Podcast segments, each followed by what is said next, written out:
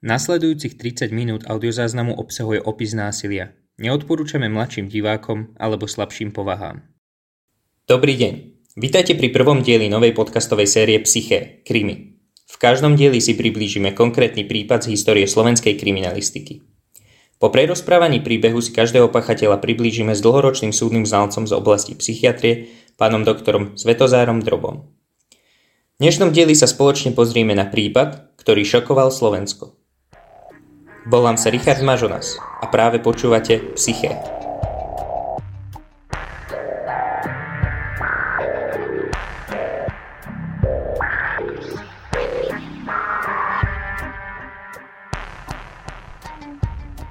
Písal sa útorok, 10. mája roku 2011. Počasie bolo príjemné, teplé. Prvá ochutnávka leta. Nachádzame sa na stanici v dedinke Kisak. Predposledná zastávka na trase Bratislava hlavná stanica Košice. Stanica na prvý pohľad nevýrazná, taká ako každá druhá na našom území. Hlavná budova je tvorená podlhovastou stavbou s krémovou omietkou pripomínajúcom pamätníkom časy minulého režimu. Atmosféra v okolí stanice nie je ničím nápadná. Pred stanicou postáva zmes ľudí s rôznymi príbehmi a pozadiami. Od školákov, cez štamgastov miestneho postinstva až po tzv. produktívnu vrstvu cestujúcu do a z práce. Z útro budovy je matne počuť hlas oznamujúci informácie o vlakoch, ktorý miestami prekrýva ruch v útornejšej vlakovej stanice. Práve v tento nenápadný deň spravil vrah, prezývaný kanibal z Kisaku chybu, ktorá ho stála jeho vlastný život. Vrah na internetových fórach známy ako Kanib M si sem prišiel po svoju ďalšiu obeď. So svojou nádejnou večerou sa stretol tak, ako to už v dnešnej dobe chodí, na internete. Išlo o občana Švajčiarska, Markusa, ktorý už dlhšiu dobu kvôli problémom v práci uvažoval o samovražde. Na internetovom fóre narazil na človeka, ktorý by mu, podľa jeho vlastných slov, vedel pomôcť odísť zo sveta. Malo to ale háčik. Tento veľkodušný pomocník by Švajčiara v stredných rokoch po smrti skonzumoval. Internet je ale zvláštne miesto. Ľudia pod rúškom anonymity často popúšťajú úzdu fantázii. Ako mal Markus D. naozaj vedieť, že Kanip M myslí svoju ponuku vážne? Či ho nala zvedavosť alebo reálny záujem neviem, no v komunikácii s týmto veľkodušným pomocníkom pokračoval. Momentmi svojho potenciálneho vraha priam burcoval. Vymieniali si navzájom fotky, ktoré boli často sprevádzané explicitnými popismi. Napríklad na jednej z týchto fotiek si Markus odfotil nohy a zadok, ktoré vrahovi poslal so slovami Športujem, tak sú v dobrej forme. Mám 80 kg, takže budeš mať mesa na týždeň. Kanibal zo Slovenska tieto dozaista dráždivé fotky nenechal bez odpovede. Ako dôkaz toho, že hovorí pravdu, poslal Švajčiarovi fotku častí tela svojich predošlých obetí. Odrezaný lavý ženský prsník a ľudské chodidlo. Taktiež fotodokumentáciu mesa neznámeho pôvodu v panvici. V internetovej komunikácii sa okrem iného zdôveril, že takto zdokumentované časti tela patrili mladej žene, ktorej taktiež pomohol na onen svet. Fotky však Markusa prebrali z rozprávky. Už sa nejednalo len o fantazírovanie s neznámym cez optický kábel. Skontaktoval sa so švajčiarskou políciou, ktorá prípad posunula kolegom na Slovensku. Vznikol medzinárodný vyšetrovací tím, ktorý mal za úlohu dolapiť vraha. Problém však nebola len neznáma totožnosť internetového kanibala. Problémom bol aj fakt, že totožnosť a dokonca aj počet jeho obetí bol neznámy. Polícia nasadila agenta, ktorý prebral rolu za Markusa. Dôsledne kopíroval jeho štýl komunikácie, aby u vraha nevzbudil podozrenie. Dolapiť toto monštrum nebolo ľahké. Ako neskôr vyšlo na svetlo, Kanip M pracoval ako technik pre istú slovenskú poisťovňu a pri internetovej komunikácii používal účinnú metódu stiažujúcu jeho identifikáciu.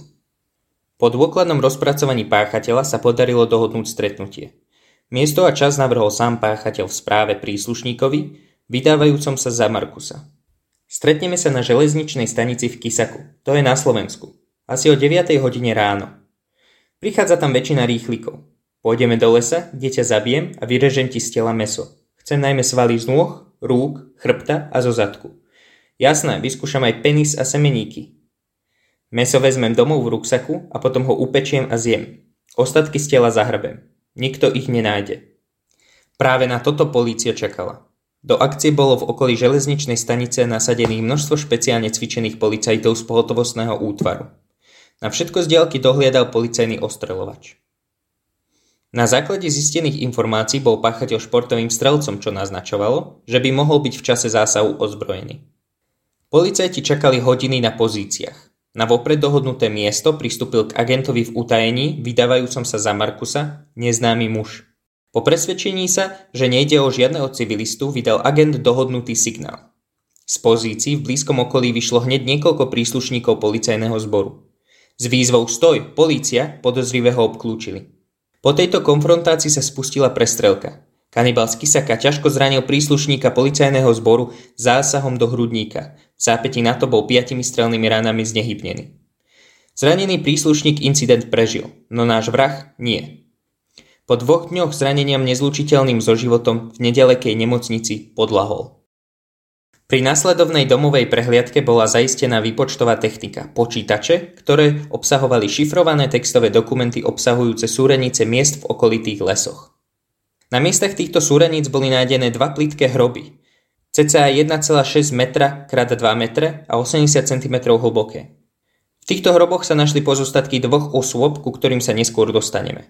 Taktiež sa na pozemku v Kisaku našiel mrazák s ľudským biologickým materiálom. Potvrdené obete sú dve. Nájdené pozostatky totiž patrili dvom ženám.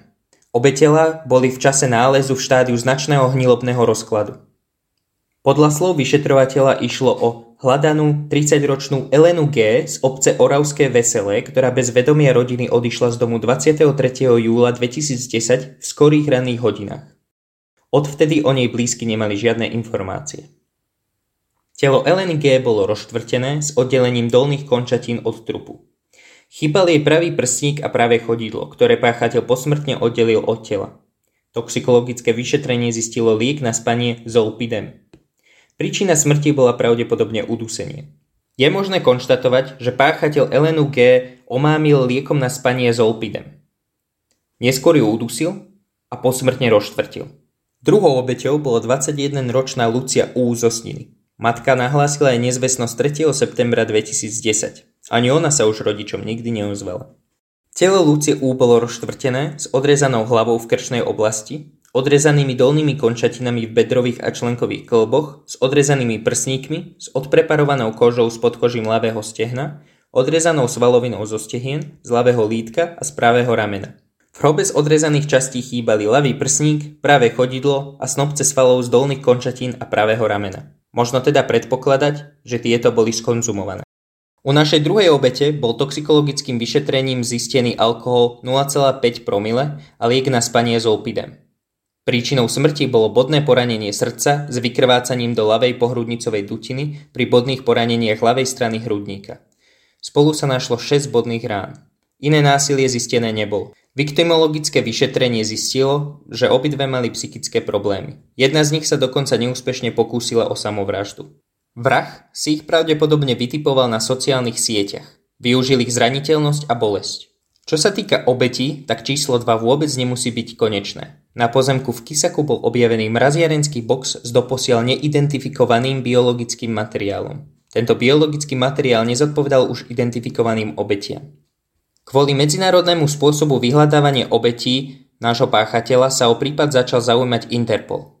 DNA získané z čurkovej hororovej mrazničky sa dodnes porovnáva s DNA množstva nezvestných osôb z celej Európy. Závery tohto vyšetrenia sú zatiaľ nejasné. Pravdepodobne sa už nikdy nedozvieme, koľko psychicky chorých ľudí kanibal z zneužil na svoje zvrátené praktiky. Krátko po čine Česko obletela správa o istom Jánovi z Pardubíc, ktorý spáchal samovraždu. Podľa mailovej komunikácie sa dohadoval s našim páchateľom na usmrtení. Údajne už mal kúpený aj cestovný lístok na východné Slovensko.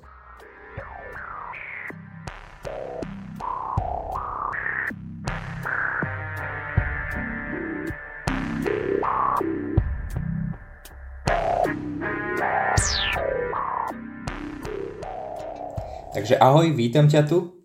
Prípad si si mal možnosť naštudovať. Čo si myslíš? Tak, čo si mám o tom myslieť? Je to niečo, s čím sa človek stretne možno raz za život.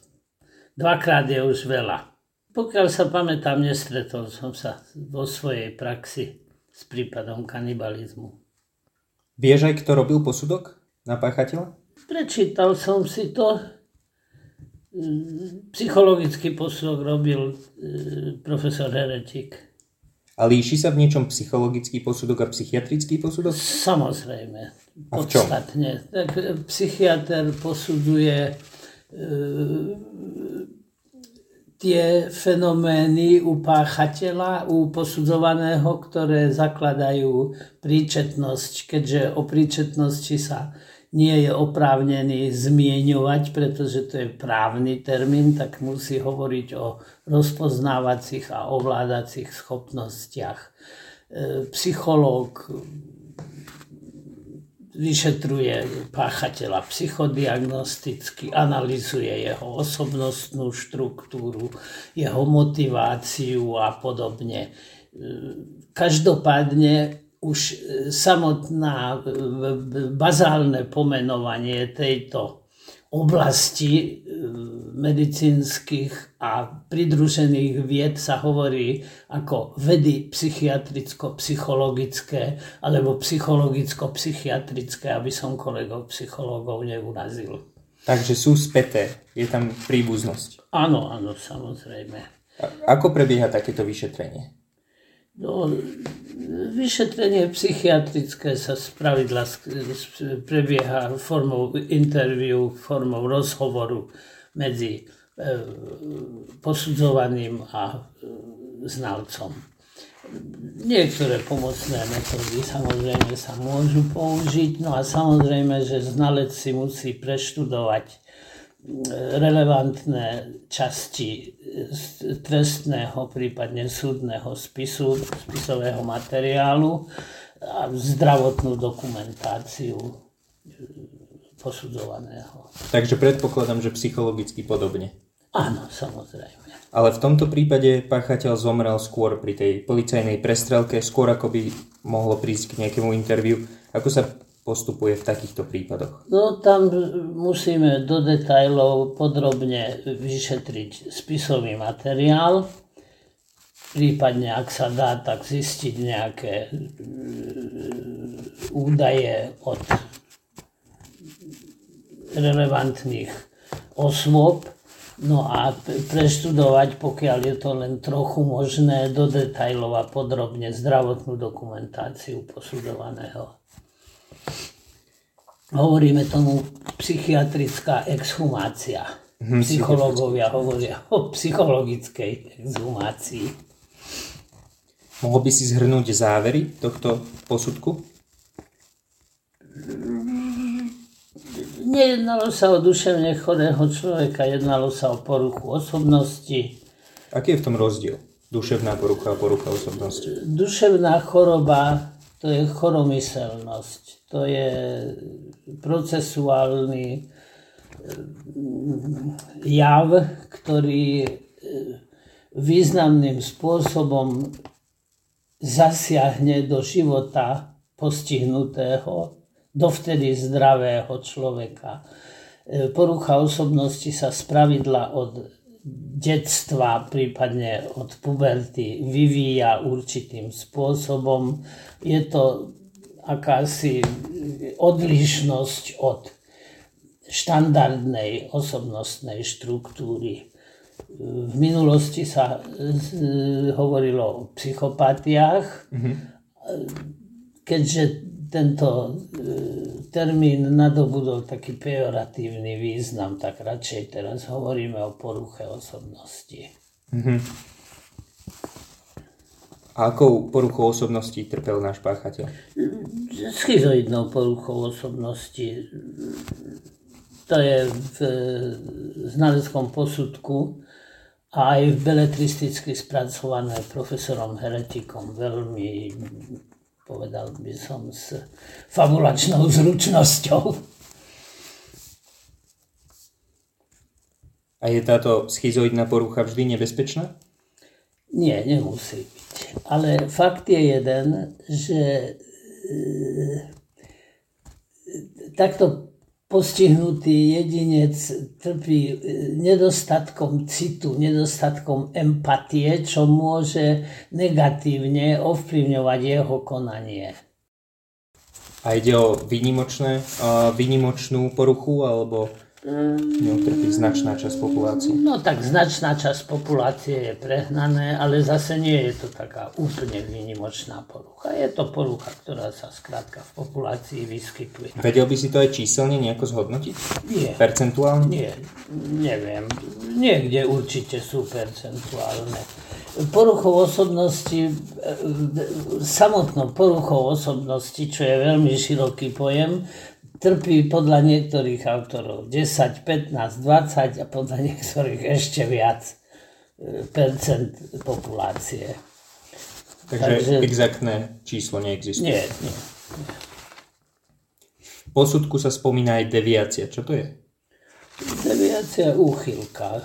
Z pravidla hovoríme o úchylkách sexuálnych, ktoré teda rozlišujeme v spôsobe, uspokojovania svojich sexuálnych túžob a v objekte, ktorý sa stáva objektom mojej sexuálnej túžby a konania smerujúceho k uspokojeniu tejto túžby.